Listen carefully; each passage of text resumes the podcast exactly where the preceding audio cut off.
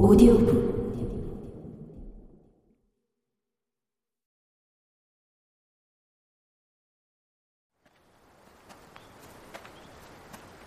마지막 순간에 노트북을 두고 오기로 한 판단은 현명했다. 침낭과 두꺼운 겉옷, 그리고 세면도구만 들어있을 뿐인데도 배낭은 쇳덩이처럼 느껴졌다. 노트북이 들어있었다면 망설이지 않고 버렸을 것이다. 처음으로 이경은 선우에게 노트북을 돌려줬어야 했다는 생각이 들었다. 노트북을 받은 뒤 사흘쯤 지나서 이경은 암호를 알려달라는 메시지를 보냈다. 어쩌면 이경에게 보여주고 싶은 무엇인가가 있어서 선우가 노트북을 주었을지도 모른다고 생각했다. 선우는 파일을 정리해서 주겠다면서 노트북을 돌려달라고 했다. 이경은 아무 대답도 하지 않았다. 예정보다 빨리 여행을 시작한 것은 선우의 변덕 때문인지도 몰랐다. 한 시간쯤 더 가서 돌계단이 끝났다. 바위 사이에 가파른 험로를 기어가듯 오르니 분지처럼 평평한 곳이 나타났다. 상훈이 처음 그곳에 머무르던 시절에는 없었다는 건물을 지나쳐 쿠마리들의 산장 앞마당으로 들어섰다. 부엌에서 커다란 바구니를 들고 나오는 여자를 보고 상훈이 반색을 했다. 짙은 녹색 머리수건을 두른 여자는 미소를 지으며 상훈을 알아보겠다는 듯 고개를 끄덕였다. 다정하지만 호들갑스럽지 않은 태도였다. 여자는 상훈을 데리고 부엌으로 들어갔다. 대여섯 명의 여행자들이 마당에 놓인 탁자와 벤치에서 쉬고 있었다. 올라오는 길에 사람을 한 명도 만나지 못했던 터라 이경은 조금 놀랐다. 상훈이 찻잔 두 개를 들고 부엌에서 나왔다. 이건 야크 저주로 만든 차이예요. 이경과 진상에게 찻잔을 건네주고 상우는 다시 부엌으로 들어갔다. 옛 친구들과 할 이야기가 많은 것 같았다. 이경과 진상은 오후에 햇살 아래에 앉아 따뜻한 차를 마셨다. 아, 힘드셨죠? 차를 마시던 진상이 말을 건넸다. 네. 도중에 내려갈까 하고 몇 번 망설였어요. 아, 이경이 짧게 한숨을 내쉬었다. 누나가 생각보다 잘 따라온다고 형이 그랬어요. 우리가 온 길이 순례자의 길이라고 불리는 힘든 코스래요. 이경은 상훈이 부엌에서 나와 두 사람이 앉아있는 벤치까지 걸어오는 것을 보았다.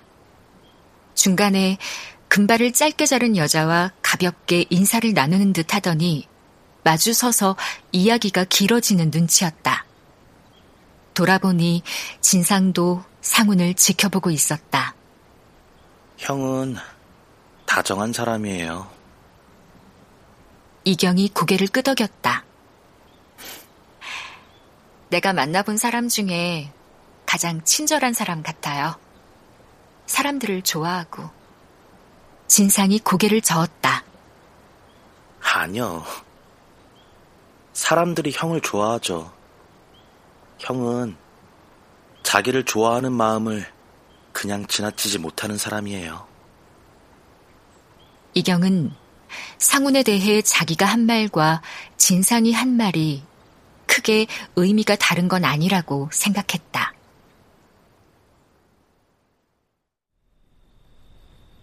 저녁을 먹고 하나밖에 남지 않았다는 객실로 들어갔다. 정갈한 돌바닥 위에 높고 길쭉한 나무 침상이 네 개 놓여 있었다. 이경은 방문과 가장 가까운 침상에 누웠다. 어두워지니 돌바닥에서 올라오는 습기 때문에 침낭이 축축해졌다. 상훈이 창틀에 올려놓은 촛불을 끄자 어둠이 한치의 빈틈도 없이 방을 채웠다. 건너편 침대에 누운 상훈이 몸을 뒤척이면서 잠이 안 온다고 했다.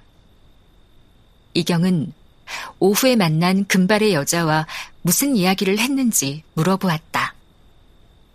오래 사귄 애인이랑 헤어지려고 여행을 떠난 거래요. 헤어졌다가 다시 만났다가 자꾸 그래서요. 지겨운 윤회의 사슬을 끊으려고 히말라야로 왔대요. 처음 만나서 그런 이야기를 했어요? 처음 만났고 다시는 안 만날 거니까 하는 이야기겠죠? 음, 애인이 나쁜 사람이었나 보다. 왜 나쁘다고 생각해요? 만났다가 헤어졌다가 자꾸 그런다니까. 그건 아무 상관 없죠. 누나는 좋은 사람만 사랑해요? 이상한 사람이든 나쁜 사람이든 사랑하지 않는 것보다 나은 거 아니에요? 글은 많이 썼어요? 아니, 노트북 암호를 잊어버려서 아예 열지도 못했어요. 대단히 중요한 자료들이 있는 거 아니면 그냥 밀어버리고 다시 깔아요. 진상이가 잘해요. 전문가예요. 진상아, 자니? 상훈이 맨 안쪽 침대에 누운 진상을 돌아보며 물었다. 대답이 없었다. 그런데 무슨 글을 쓰려고 했던 거예요? 이경도 자신이 무슨 글을 쓰려고 했는지 새삼 궁금했다.